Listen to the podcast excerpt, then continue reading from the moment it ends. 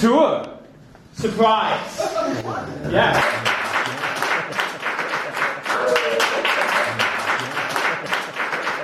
Jeg, jeg er super glad og fabelagtigt stolt af at modtage innovationsprisen. Jeg, jeg er virkelig glad for, at den pris overhovedet er der.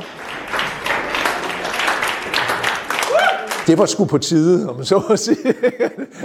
men, men det er lidt fordi, jeg har arbejdet med innovation i forfærdelig, færdig mange år. Ikke? Og det jeg er virkelig stolt og glad for, det er en massevis af mine egne studenter og folk, jeg har undervist i det, har jo så faktisk mange af dem har fået prisen. Jeg troede, jeg var over the hill, om man så må sige, med hensyn til det. TUI is a worthy winner of this award because he's an innovation first mover with a long track record of translating fundamental science. He's responsible for many patents and spin-outs, but most importantly, he's instilled an entrepreneurial and innovative mindset in countless students and postdocs and early career researchers, even senior professors over the years.